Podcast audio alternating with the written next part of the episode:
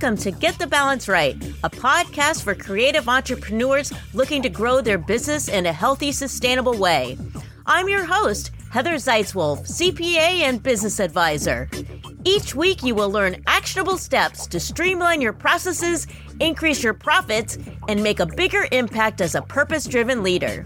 Join me in conversations with CEOs and renegades in digital media, marketing, advertising, and design. Want to ignite your passion for business? Then let's get started. Hello, and welcome to another episode of Get the Balance Right podcast. I am your host, Heather Zeitzwolf. For our last episode, number 36, we were joined by Trish Taylor.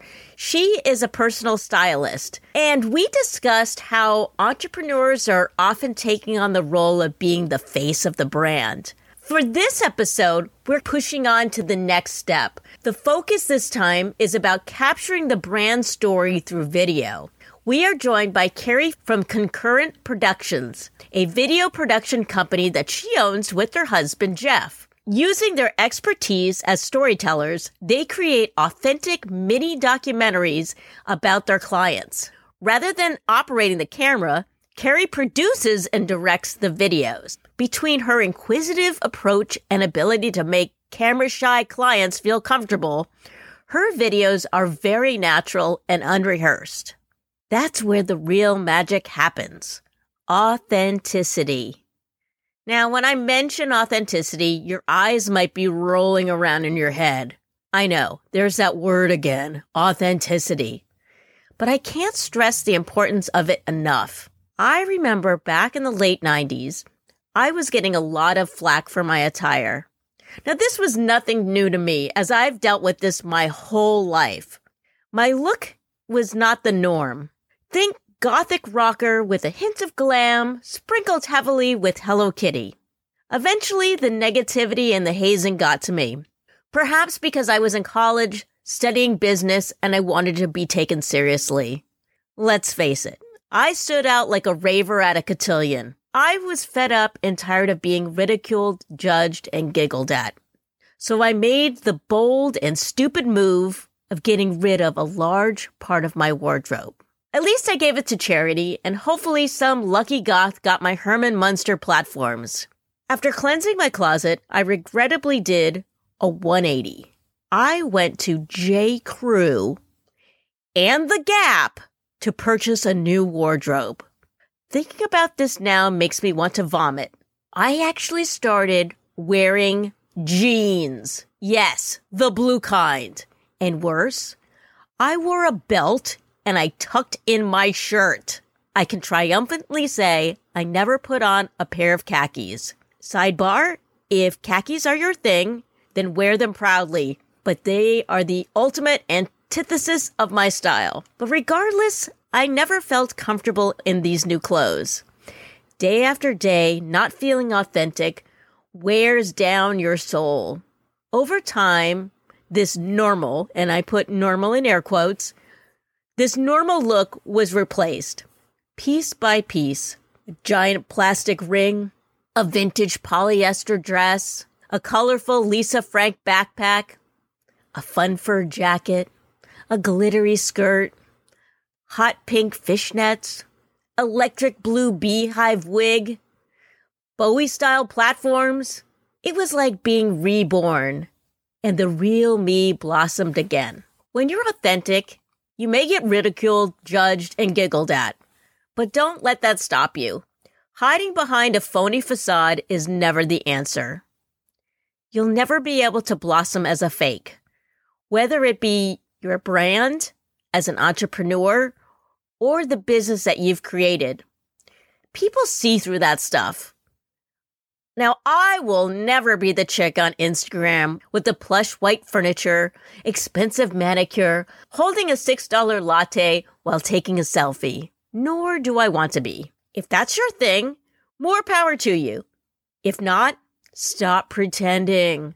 For me, it's letting my freak flag fly. For you, it might be more of a khaki thing. As long as it's genuine, that's what matters.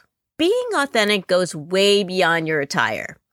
You must also embody your values, be honest, transparent, admit to your flaws, and be realistic about your limitations. But don't hold yourself back. You should stretch yourself beyond your abilities, figure things out, and take on challenges outside of your current accomplishments. That is part of growth. Please do this. It's vital to the success of your business that you evolve. What I'm talking about is a dishonest representation. For instance, once I hired a handyman, I'm using air quotes again, handyman, to resurface my concrete kitchen countertops. He assured me he knew what he was doing. After he ruined the middle section of it, it was too late. He didn't warn me. And then he spent the rest of the afternoon trying to even out the imperfection so that the countertop looked equally as bad everywhere else. My countertops went from funky art chic to Fred Flintstone's abode in one regrettable afternoon. If he had been transparent with me and said he'd never done countertops, rather than pretending that he did, I wouldn't have had to pretend I was cooking for Barney Rubble for the next 10 years. Thank goodness we finally had that countertop replaced. As members of my audience, you are most likely an entrepreneur. You might be in marketing, design, SEO, or something else. Regardless, video is majorly impacting how we do business. The number two search engine to Google is YouTube which is Google. Video is one of the best mechanisms for demonstrating our brand to potential buyers, to existing customers, to employees, to vendors, and any other stakeholders. Why is being authentic so important? Well, besides people seeing through your BS, your fraudulent representation could be costing you money. Your individuality is what separates you from the pack. Now, I talked about this last week on the podcast, but in case you missed it, if you are selling a product or service that other companies offer, the way to differentiate yourself is to double down on you. A great way to do this is through storytelling. That's why video can be such a powerful mechanism for marketing. Telling your unique story is a great way to showcase your business. But you need to feel comfortable. It's hard to when you're wearing a mic. There's a crew standing around you. There's hot lights on your face. And worse, a camera with a glowing red light staring you down. I love hamming it up on stage. But when a camera starts rolling on me, I become a bumbling idiot. It's that feeling of permanency that gets me all tongue tied. How about you? How do you handle that? Now, if you get tongue tied like me, having a person around like our guest is so vital to help facilitate the process. I'm super excited to have Carrie on the show today. Not only is Carrie a talented storyteller, she is also a purpose driven leader.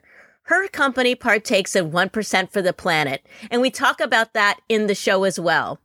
All right, here's my conversation with Carrie to discuss her approach in capturing the brand story for her clients through video. Welcome, everyone, to another episode of Get the Balance Right podcast. Today, my guest is Carrie Bazell. That's me. Thank you so much for having me. I pronounced it, I think. It's perfect. Like it's better than I pronounce it. Yeah. Oh, okay. I'm getting all Frenchy Frenchy. I actually have a listener out in France. Bonjour. Oh. All right. Let's just start off with who are you? I want to hear a little bit about yourself, what your background is, and what you do. Ooh, who am I? That's deep. I describe myself as a storyteller. That's really the common thread of my experience professionally. I started as a grant writer. I guess backing up before that, I went to college thinking I was going to be a Christian missionary, and I went to India. And the short story is that unraveled my entire worldview. I was studying cultural anthropology and really trying to understand why do people do what they do, I think has always been my driving curiosity and in storytelling. So that that brought me to grant writing. I wrote business plans for immigrant entrepreneurs, then transitioned into independent filmmaking, which I've done simultaneously for a while. And then also now I run a company with my husband where we make mini documentary style videos for businesses for marketing purposes.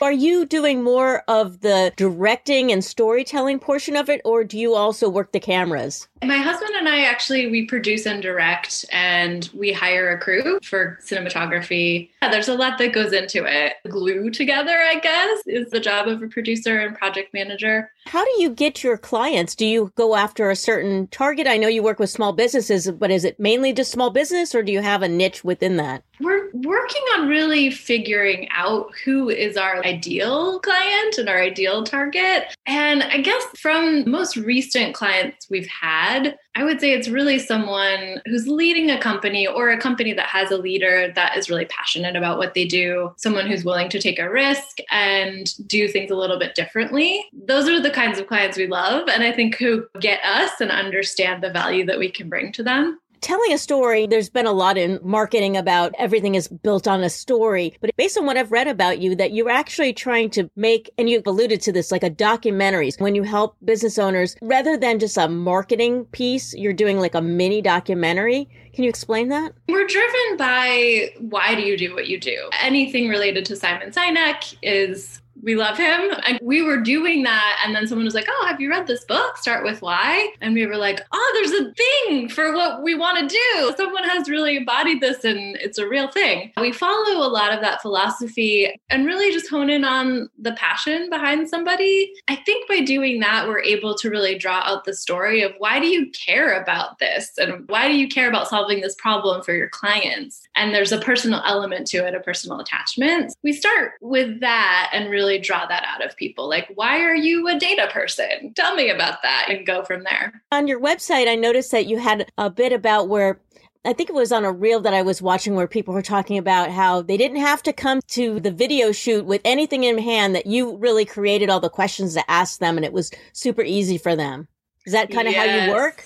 Yes, that is exactly how it works. So I personally I don't really like being on camera. Like I've gotten used to it. Part of what makes me nervous about it is just being feeling like I need to prepare and do it. I love that you sent me an outline, but that you didn't send me exact questions because I even noticed, like, I looked at it right before this and I noticed I'm rehearsing in my head. Stop doing that. Let it go. Forget about it.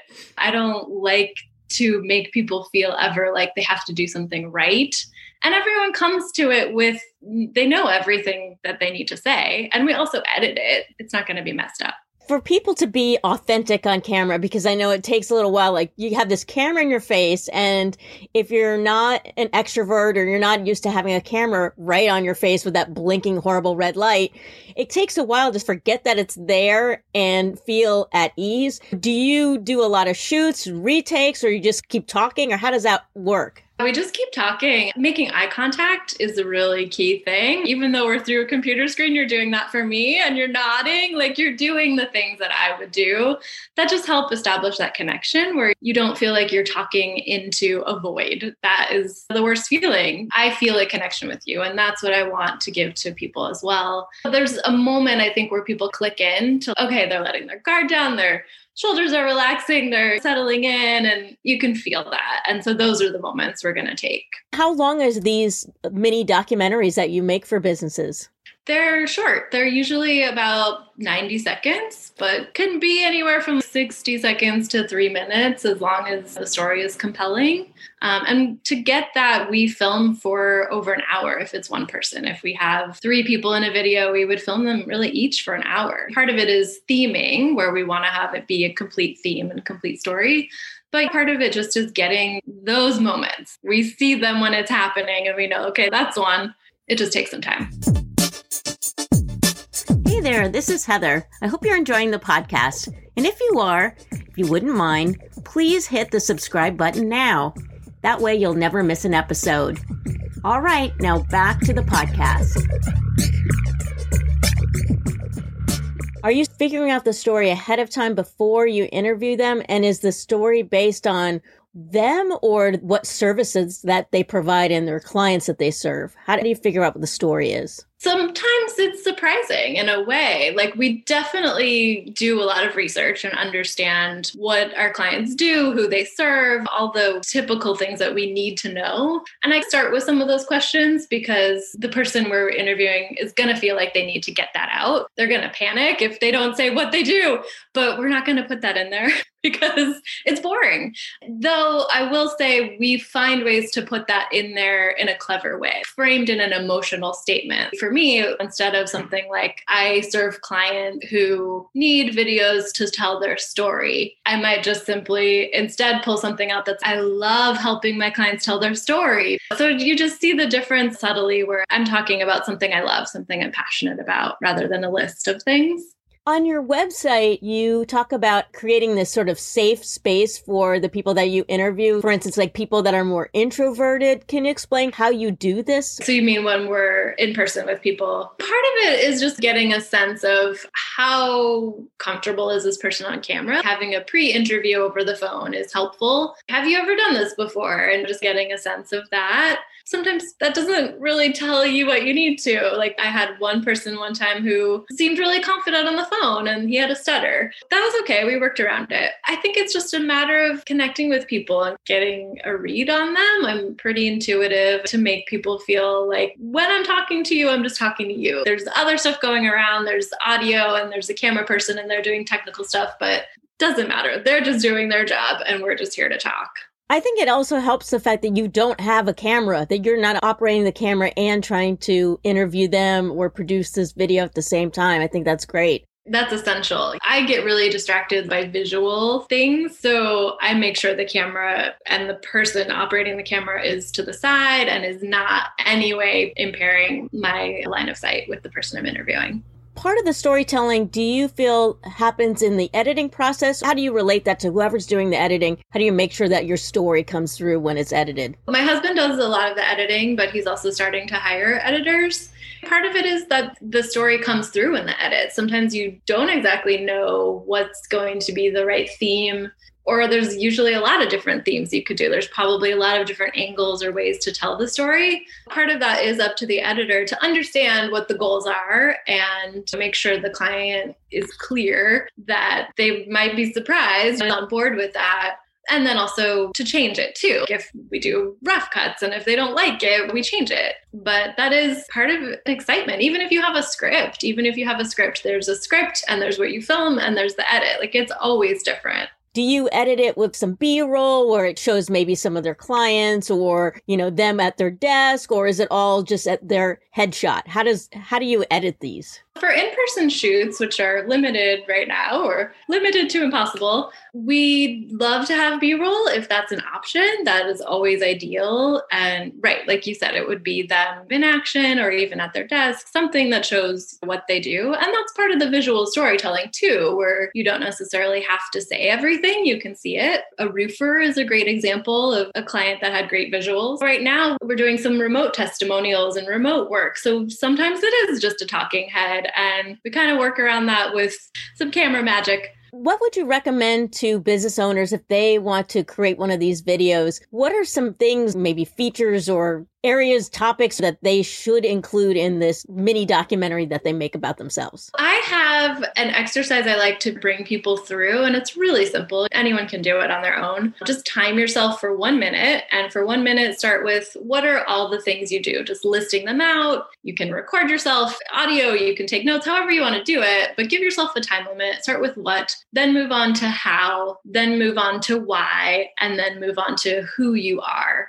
in that way, you get through the things that you're compelled to list out. And you also make yourself think about why do you do what you do? And then go back to it and really build your story backwards, starting with who you are, why you do what you do. And then the how and the what, maybe they're in your video or maybe they're just text on your website.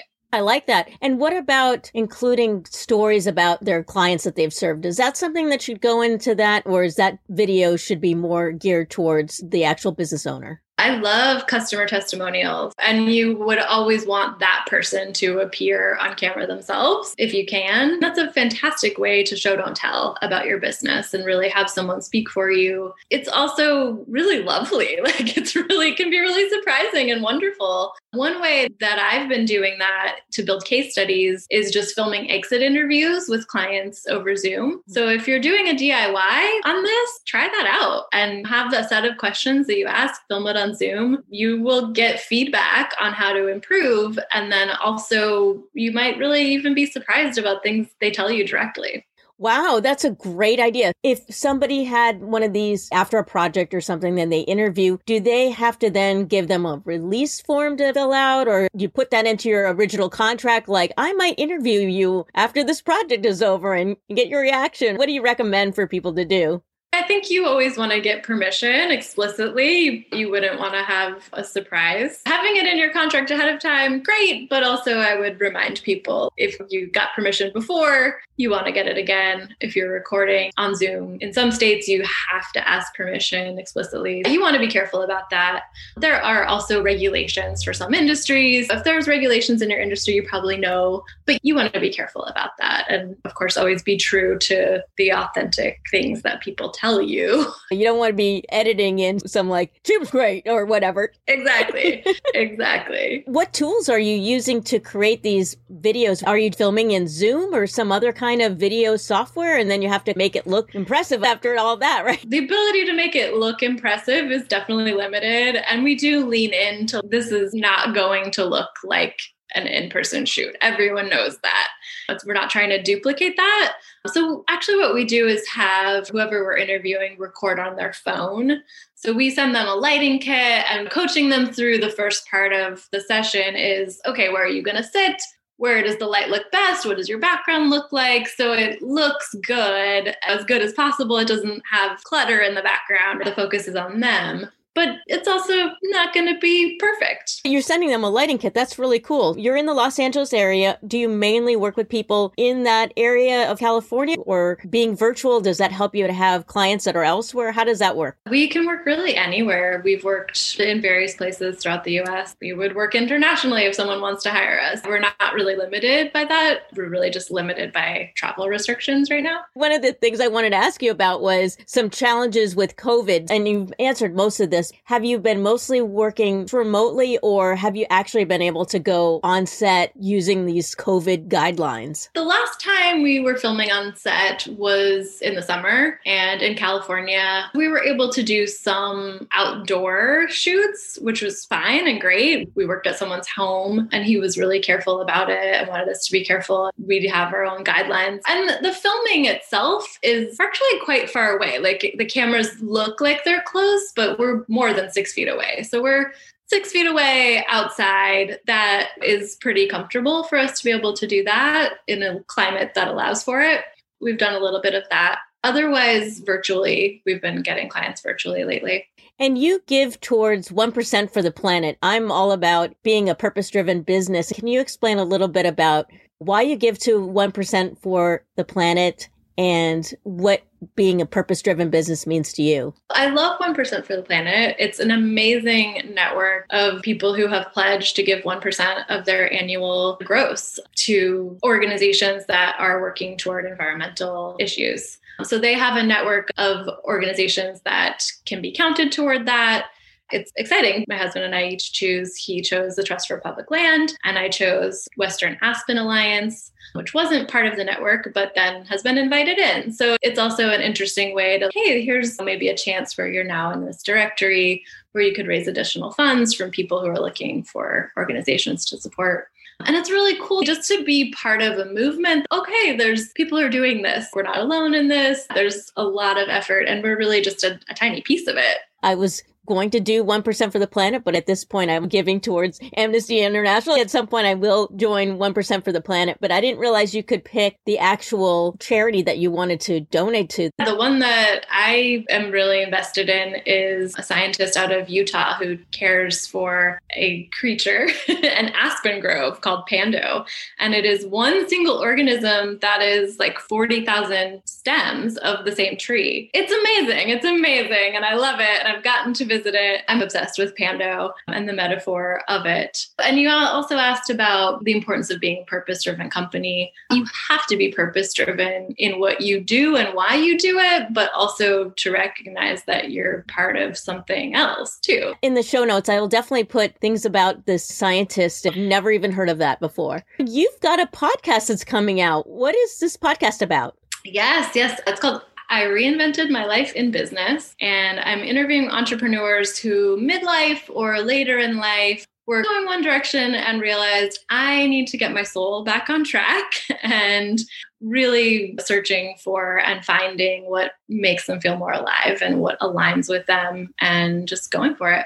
Well, have you started interviewing people or is this coming out soon or when will the podcast be out? Yes, I have a trailer up, so that should be populating across platforms now. I just got approved from iTunes. Yay! The first episode will be out later this month and it'll be monthly. I've done two interviews so far and have a third lined up. I'm excited about it, and the stories are so far really interesting. That's so great. I listened to the trailer, it sounds really exciting. You have a course that's coming out. You and your husband created a course. Can you talk about that a little bit? It is a course based on we did some guest lectures around LA about three years ago when you could do them in person. It's really based on that and the feedback we got from people and what they needed to know about storytelling in their videos. Um, and it's called How to Create a Brand Story Video That Isn't Boring. And really, it is our philosophy of how do you frame things from an emotional point of view and how do you express your passion and really draw people into who you are more than a list of services about what you do, which is the natural inclination and kind of what a lot of people do, but like digging into vulnerability and really how do you draw that out yourself? Was the target for this course, is it videographers, filmmakers? Is it just a business owner? Who was your target for this? Business owners who are really in a position of wanting to do it themselves, knowing, hey, I have everything I need on my phone to make a video. I maybe have a video, but want to update it. It's not about technical, it's about how do you tell your story and get that out in a way that is compelling. When I had asked you about the course off camera, you had said that you used Thinkific. Thinkific. So tell me about Thinkific, the tool that you use. It's a great platform. I haven't had much experience with it other than building the course on it and a homepage. And it's really easy to use and really just nicely laid out with good suggestions. It's been a really good experience as a course platform so far. I love to ask people about technology. I have that shiny object syndrome where I love technology so much and then I learn about something new and I'm like, ooh, I got to try that out. Yeah. And I want to give a shout out to Course Method. Lisa Parmley is someone who I've connected with, and she's building a community of course creators. If you're building a course, if anyone is, she's fantastic. And it's hard to believe, wow, she's really giving all of this information and it's really affordable. She's great. Got a few things to put in the show notes of new discoveries that I've made. Yes. Wow. That's great. If people want to work with you, where's the best place to either get a hold of you, work with you, all of those good things? Our website is concurrentproductions.com. That's the best place to start. And we have contact forms on there that will get directly to us. And are you on Instagram or LinkedIn or any of those places? LinkedIn. I rebel against all other social media, but I love LinkedIn. I personally would be off of social media, but I have to for building this stuff. I don't know. But, anyways, I, am only on Instagram because people tell me I have to be on there that is the reason why a lot of people are on there. All right, Carrie, this has been great. Thank you so much for your time and thanks for being on the show. Thank you so much. Hey, this is Heather. Thanks so much for listening to the podcast. If you found value in the show, I'd really appreciate it if you gave me a rating on iTunes or just simply tell a friend about it. And if you're interested in learning more about my profit advising and coaching, please set up a discovery call by using the link in the show notes. All right. Thanks so much and see you next time.